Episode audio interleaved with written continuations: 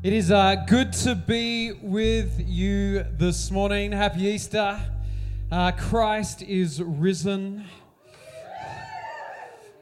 Do you know it is? Uh, do you know it's actually a privilege to be here, and I'm glad that you're excited to see us. I don't know if you heard, but we attempted to go to the USA, but they decided they didn't like us, so we were sent to Australia instead. Uh, but it is a privilege to be here. To my American friends that are here, we still like you might have some issues with your border security. Um, but it is such a privilege to be with you. It's such a privilege to come around on a day like this where we put just that little bit extra focus on the fact that death is lost. That the fact that every struggle that you've gone through does not get the last say. That the brokenness you are struggling with in your life will feel like the blip in eternity that came and went before you knew it. And even though you might be in the middle of the valley, it doesn't get the last say because Jesus is the promise that as He came first, we too shall go. We, we are a resurrection people. Sure, we are a death people. We are a people who that embrace the suffering of Christ but we're a resurrection people. I've started to talk. Ange and I are supposed to be tag teaming this morning, which I'm excited about, but I probably should be a little bit more quiet. Maybe you can pray for us, Ange, as we uh, launch in this morning. Uh, this morning, just as the crew, can you can hand out communion. What I want you to do is, I want you to grab communion. I want you to hold on to it this morning for a reason. You're not to take it. Don't, don't take it through the message. I want you to hold on to it. And I want you to, for a moment, before we even launch into the message, I want you to think why are you holding on to it? Because I think sometimes we let go of it. So for the moment, I just want you to hold on to that. Don't get distracted. And then let's launch in. How about I pray? Lord God, we thank you that you are good that you have defeated death the last great enemy. And Lord, nothing that has happened to us, nothing we have done can hold us back when we are living in you. We have left our identity in Adam and we have stepped into Christ by faith. And so, Lord, this morning we pray that we would, we would lean into your word. We would lean into the maturity that is found in agreeing with the resurrection of Jesus on our behalf, that we would become everything you have called us to be, that we would be your people, set apart, named by you in your precious name. Amen. Uh, there's myself and Josh, and we've got our four kids. They're all here with us today. But can I tell you, the Middle East is different to Australia. In fact, much of it is very different and doesn't feel like home. The culture's different, the food's different, the language is different. Uh, everything at times feels very much not like home. And um, but just this last week, we've been in Cooma and we've been with my husband's family, with Karen and Mike Redding, and um, the kids have been with their grandparents. It's been great. And just last night, we were sitting watching TV. We were with Josh's dad, sitting on the lounge, enjoying a TV show. And the ads came on. And Josh's dad likes to mute the ads, right? And our youngest daughter, Zoe, was sitting with him, and she's like, What are you doing, Pop? Why are you, like, why is it silent? I can't hear anything. And he's like, Oh, I hate the ads. They're loud, they're noisy, they're distracting. I just want to watch my show, right? So he just mutes them, turns them off, and then the show comes on, he puts the sound back on. Zoe had a little bit of a laugh because she said, You know, Pop, where we live, we have a subscription to watchnrl.com. Okay, and so on the weekends, we sit down and we watch the footy together, and the ads come on, and we love the ads especially the KFC ads, because they're Aussie. We get the Aussie accent, we see the Aussie sceneries and the landscapes. We get to see inside Aussie homes, even just for a moment. Like it's just a little glimpse of, oh, that's what home's like. And you know, I think that um, Jesus was doing that when he told stories. He told stories about the kingdom of heaven. When he performed miracle after miracle, we got a glimpse of home. We got a glimpse of what eternity is like. And in the ultimate moment of his resurrection, we see kingdom, heaven come to earth. And we get this moment where home is here, eternity is now. And so we want to talk to you about that this morning. Amen. Right now, I just want you to take this in your hand for a moment. You're not gonna, you're still not gonna take it. it. Might sound funny, but I want you to take it in your hand because in your hand this morning is a representation that where there has been devastation, there will be deliverance. See, what we remember when we take the blood and the, the bread in this moment, or the, the cup and the, the bread, is not simply that Jesus died, but that he rose. And so I want you to take hold of it this morning. I want you in, in a sense, I know it's a bit weird these days, let's be honest for a second. Like in the past, we were like, oh, those Catholics and their wafers, and all of a sudden we got wafers too. But anyhow, take hold of it because if you let go of this, nothing else matters. Maybe you are going through pain. You don't let go of it because pain without resurrection means that the pain gets a last statement.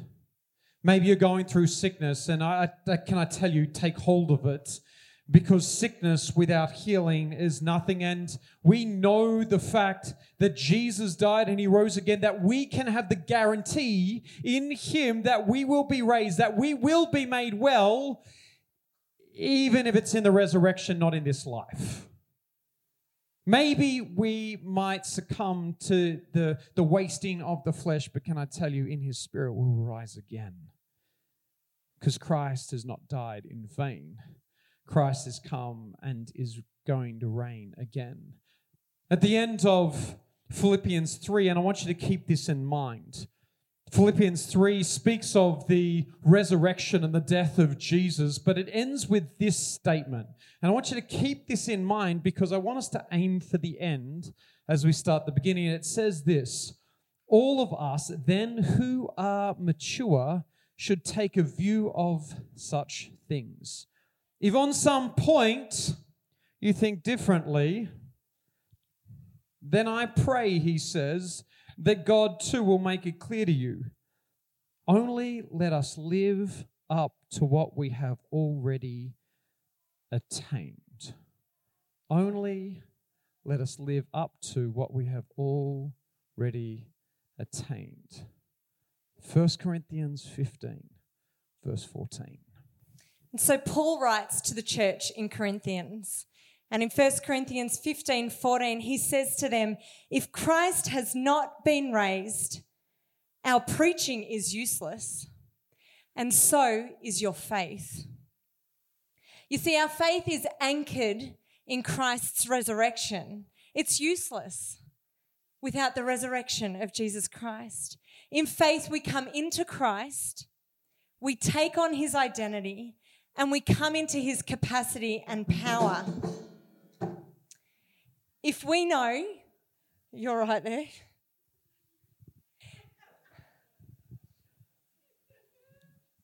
If we know that we have been delivered from sin and slavery, and yet we continue to live in it, then our faith is useless. And we are, in fact, denying the very resurrection of Jesus Christ we live not in the promise of resurrection.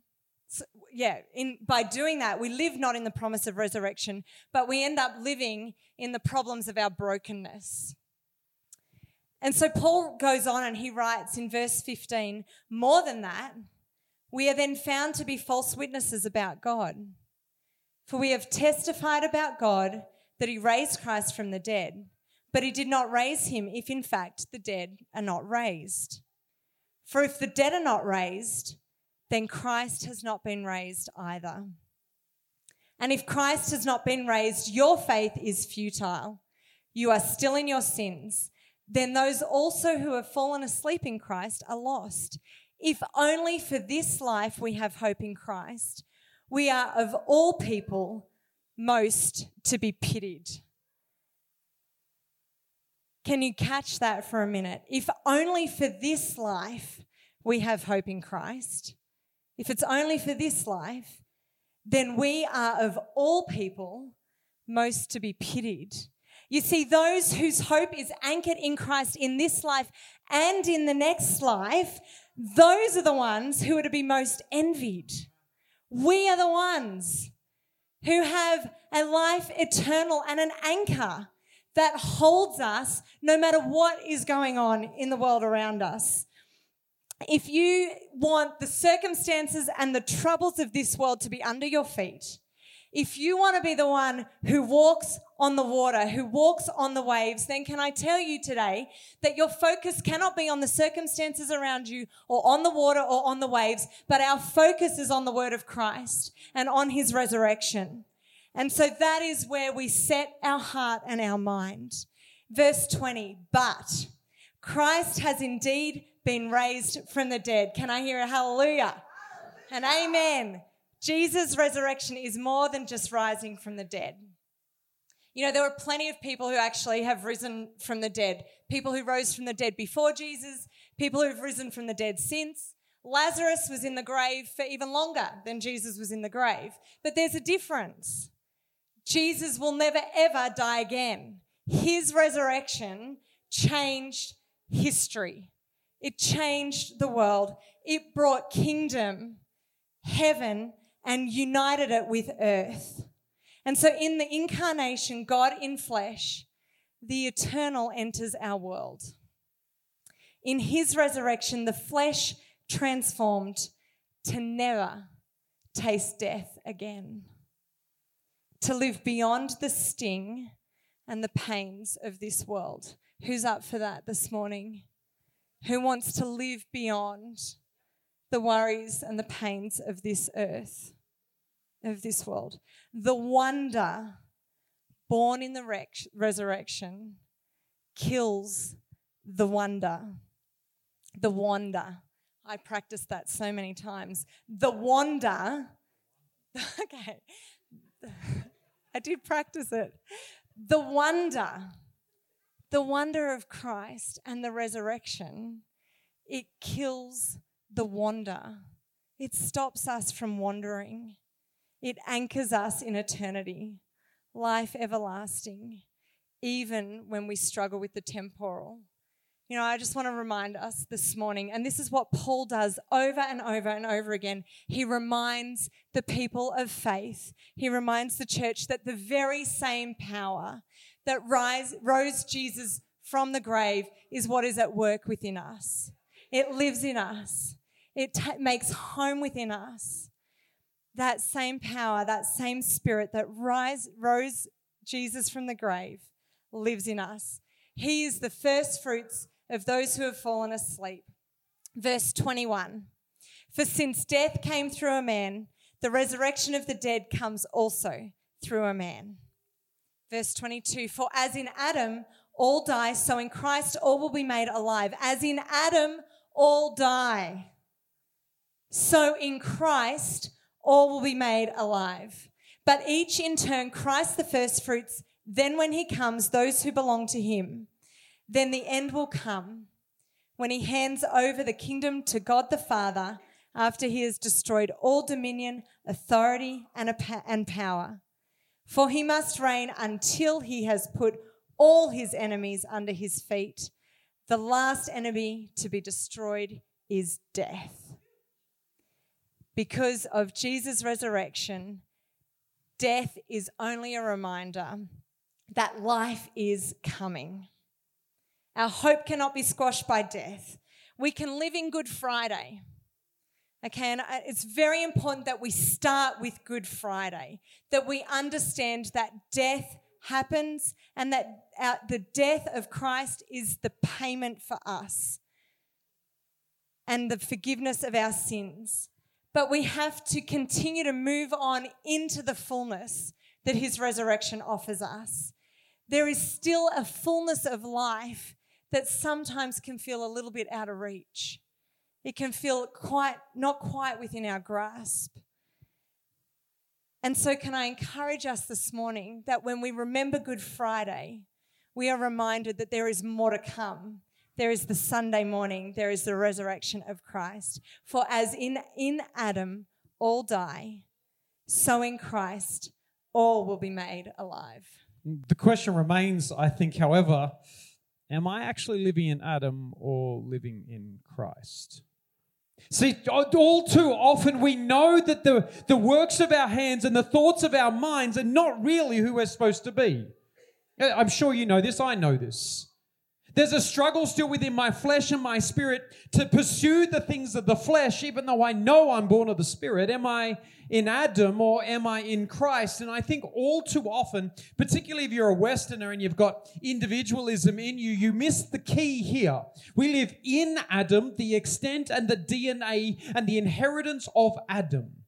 And the inheritance of Adam is death, division, and destruction. I am, in this sense, in my very being, in Adam. Yet I have a choice through faith to live in Christ in the inheritance of the Spirit, that I might live in an eternal world before I even fully taste it. For in Adam all die. All in Adam will die. There's one guarantee and that's it. Each one of us in Adam, in our flesh, will die, yet there is one guarantee as well that can be just as relied upon that all in Christ. If you have put your faith in Christ and you are in Christ, then it's guaranteed that you will rise again, that you will live.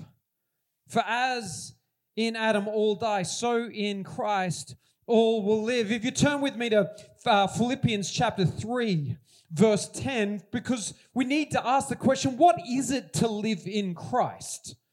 For Philippians 3, verse 10, I, he, the Apostle Paul says, I want to know Christ. This is the one, by the way, who encountered Christ on the road, and yet you hear in this passage a desperation that says, I want to know him. I want to know the power of his resurrection. I, I want to know the life that is to come. I want to know Christ, to yes, to, to know the power of his resurrection and the participation in his sufferings. Some of us are like, yeah, yeah, no, no, I like the life bit, I don't like the death bit. See, that the reality is to participate in the resurrection requires Good Friday. Some of us, and I'm, I'm with you by the way, are sitting there and there's the burning of the flesh and there's the broken reality we live in. And we're like, no, no, no, I don't want to participate in the suffering. I just want to participate in the victory. But can I encourage you? There is power to be found as we walk faithfully through the suffering towards the resurrection. We, we increasingly have a society, and dare I say it, much of the church, that will confess our brokenness as wholeness. But here's the problem if you think your brokenness is wholeness, then there is no resurrection for you because you're living in Adam. Whether it's my sexuality, or whether it's my identity, or whether it's my job, or whether it's my relationships, or whether it's my finance, whatever it may be, if I choose to dwell in Adam, as comforting as that might be for a moment, I circumvent the journey to resurrection, to living in Christ. To live in Christ is to know the freedom of letting go and then taking hold. To let go of what has happened to you to let go of what you have done, to let go of those things that you have been told you are or you are not, to let go. But whatever Paul says were gains to me, I now consider loss for the sake of Christ. This guy who had social prestige and likely family and had all these places of privilege in society was like, all that no, I'm letting it go. I'm just just letting it go and I'm going to take hold. So can I encourage you? I'm going to encourage you more than once today. Take hold of this. Because it's not going to do you any good if it's next to you. It's not going to do you any good if it's in your the top uh, shelf of your cupboard. It's not going to do you any good if you just leave it there on Sunday. It's something we take hold of after we let go of the past. All too often, we hold on to the past, and thus we can never take hold of what God has for us. To live in Christ is to know that everything, everything entirely is garbage. I'll ask you a question. I bought one of these this morning. Should be playing Aussie rules. You're allowed to drop the ball in that game. Sorry, joking. A little bit Aussie rules. I was surprised that the Raiders won too, by the way. Oh my gosh, miracles do happen. How much is this worth? Some people do know. Come on, some of you use a scabbing in bins to get it. It's 10 cents apparently. 10 cents. You take it into someone and they'll give you 10 cents. It looks nearly identical to this in most regards. The bottle is identical, but this is just worth nothing. This, on the other hand, I don't want to throw this, this could actually hurt you. It's apparently worth about four bucks. See, all too often we, we take hold of this and we're like, my job is everything, or that relationship is everything, or this feeling or instinct is everything. And Jesus is going, but you're empty. And I gave myself that you might be full. The Spirit of God, which raised Christ from the dead, is supposed to be in you that you might have a surpassing wealth or you might have a surpassing value that's only found in being in Christ. And I, I'm not a good basketball player. I suck at basketball. I noticed, uh, I forget who came in earlier, but someone came in earlier and they were really tall.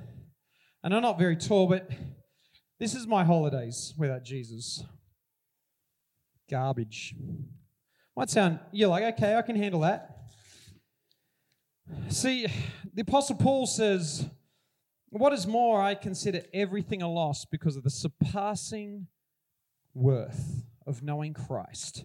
Jesus, my Lord, for whose sake I've lost all things, I consider them garbage. My job compared to Jesus, I can't throw. Garbage. That promotion, rubbish. Whatever, it's empty. It might have the right shape, it might even look important, but without the contents, it means nothing. Let's see if I can step on any other things. My sport. Oh, maybe your sport. No. Now, serious. I love rugby league. Without Jesus, total garbage. Who gives a stuff? No, I'm serious. Like, who cares? I, I, I, in the last four years, I have broken so many bones in this sport. It's ridiculous. Clearly, I put some value in it. However, it's like 10 cents to the four bucks, except less. It's worth nothing compared to the surpassing wealth of knowing Jesus, my PhD, my marriage, relationships, education, family, work, money, that home I want to build. Garbage. What do we got here? Health investments, dream home. I'm not saying they're not valuable, but compared to Christ, I nearly got it in. It's like holding on to the empty bottle when Jesus like, just let me fill you. And it might sound funny, I sort of want you to get slightly offended this morning that I might have called in a moment your greatest dream garbage. Now, what I'm not saying is that it has no value. What I am saying is if it's filled with the Spirit of God, if Christ dwells within it, it becomes something that can have surpassing value as Christ Himself does. I consider it all just garbage as He lets go of it all and takes hold of that. There, there is a difficulty in taking hold of it. To live in Christ is to live out of Christ's victory. He goes on and he says, That I may gain Christ and be found in him, not having a righteousness of my own that comes through the law, but that which is through faith in Christ, the righteousness that comes from God on the basis of faith. We often become obsessed with the things that don't matter. You know, our greatest fear, and it's been said before, is not that we would succeed at, at things in life. It's that we would uh, that we would not succeed in life, but rather that we would succeed at things in life that don't actually matter. When we stand before the Father and we're like, "Hey, I played professional footy," and He's going, "Great," but that has no bearing. Yeah, but I had a great family. My kids, man, they love each other, and He'd be like, "No, no, no, no." Yeah, but do they have Jesus? As a father, this scares me a little bit. I, I, I want to say this a little bit so we go just second. In actual fact, taking hold of Christ, let's not make it harder than it is. You have the key in your hand. Maybe you've never been to church or you haven't been to church often and you're like, okay, a little bit intense for Sunday morning. I thought I was coming just for resurrection. I want you to tell you, don't worry talking a little bit of the deaths because if you, until you experience the death, you'll never experience the life. Can I tell you? You're holding the key in your hand. To live in Christ is to embrace the death of self and the life of Christ. To live in Christ is to passionately pursue Christ and everything He has for me. He says this I want to know Christ. Yes, to know the power of his resurrection and participation in his sufferings, becoming like him in his death, and so attaining to the resurrection from the dead. I can do all things through Christ who strengthens me. Now, it doesn't just mean victory, it also means devastating defeat and disappointment. You know, I know I know for a fact that some people are going through a rough time right now. I never want to underestimate these things, and sometimes we gloss over them. But can I tell you, in Christ, you got this. Linda, you got this. Come on, family, you've got this. Because you're not walking empty. Because Christ, the hope of glory, lives in you. The Spirit of God who raised Christ from the dead is in you. I can do victory and I can do suffering. I can do plenty and I can do want because he's worth it all and he thought we were worth it all. Not that I've already obtained all of this, he says in verse 12, or have already arrived at my goal, but I press on to take hold of that for which Christ Jesus took hold of me. Brothers and sisters, I do not consider myself yet to have taken hold of it. Now, I want you to take this for a moment because some people are like, well, I've, I've hung around church for a long time and I still feel like it's out there. And the answer is yes, it is. But that's not the promise. That's not the problem. That's the promise. The Apostle Paul, who has encountered Jesus on the Emmaus Road and has laid his hands on the sick and declared the word of God and faced trial and tribulation and come out victorious, is still saying, I'm, I haven't yet taken hold of the fullness of it. And I want to say this because you can't jump into the arms of life while you hold on to death. It's something we launch ourselves into.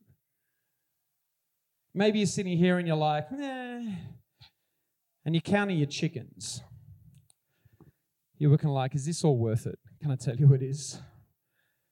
There's that place where you sit there and there's a nervousness in your gut. I sit there still to this day. Probably a bad decision, at least my wife thinks so. I went back and started playing footy, rugby league. Broke lots of bones. And every time I sit on the sideline, I get a knot in my gut. I get nervous. And I sit there and I think, oh dear God, Ange's going to kill me if I break another bone.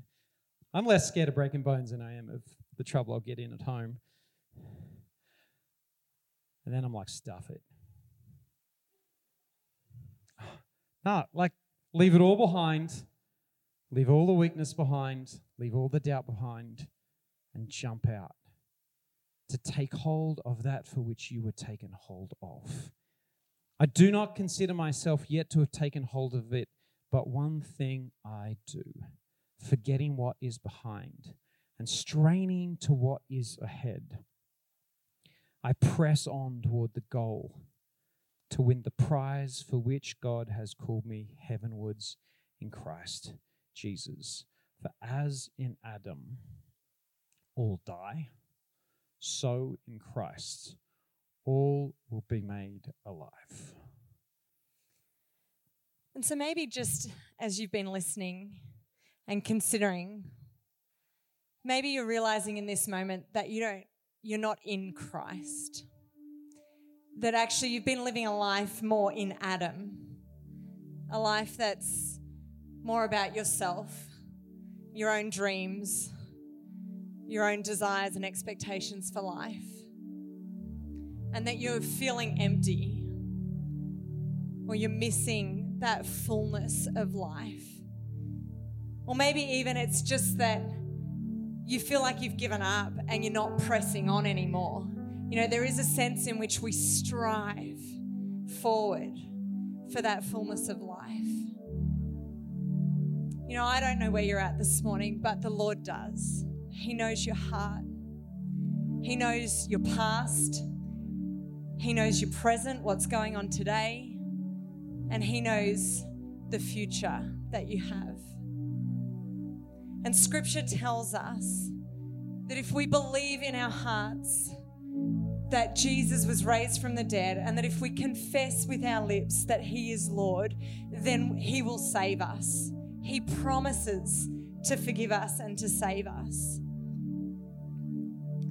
And so this morning, as we are here together in this moment, can we just take some time to remember those words? to consider our lives, to think about what it means to press on, to hold on to the hope that we have been given. Let us hold on to that promise that He forgives and that He brings full life. So this morning, I just want you to take hold of that for which you were taken hold of for. You know, maybe you've never considered yourself a follower of Jesus. This is your moment.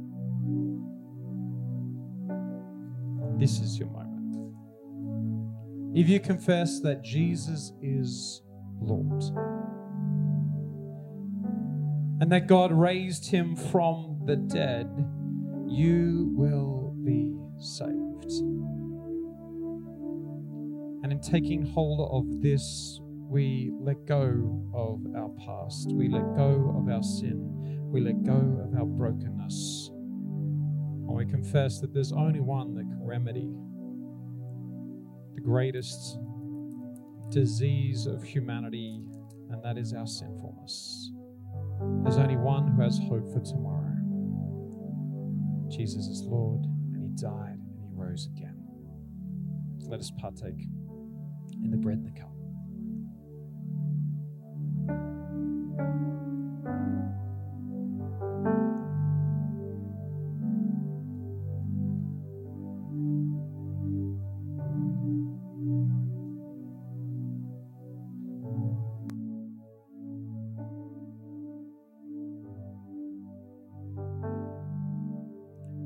Thank you that salvation is not something that we strive to do.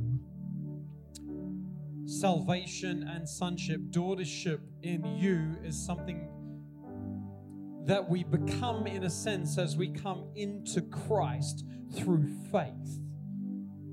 And so, Lord, today we, we take hold, we take hold of you. We take hold of your death and we take hold of your resurrection in faith and hope, knowing that you are the first fruit, that you are the one who came before us, that we might be next.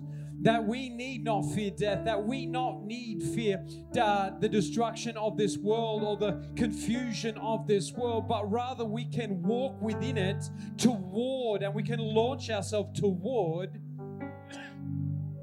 life and life eternal. Lord, let us step out in faith as we take these emblems, knowing that there is no other name under heaven by which we might be saved. You are King and you are Lord, and we are so grateful. The King has risen, and so too shall we. In your precious, precious, precious name. Amen. Amen. Amen. You know, it is such a privilege to be with you as the uh, musos just jump back up. We need to go with a bit of a bang. Let's make sure it's not a pop in the sound system, but you know, it's such a privilege to be with you. But can I encourage you, if you have taken hold of that this morning, I want you to tell somebody around you that for the first time, I believed. For the first time today, I took hold of this because trust me, I've been there it changes everything because He changes everything. Amen. So let us stand and let us praise the King this morning. Let's uh, be the church this morning as we we uh, continue in the life of Christ. Amen.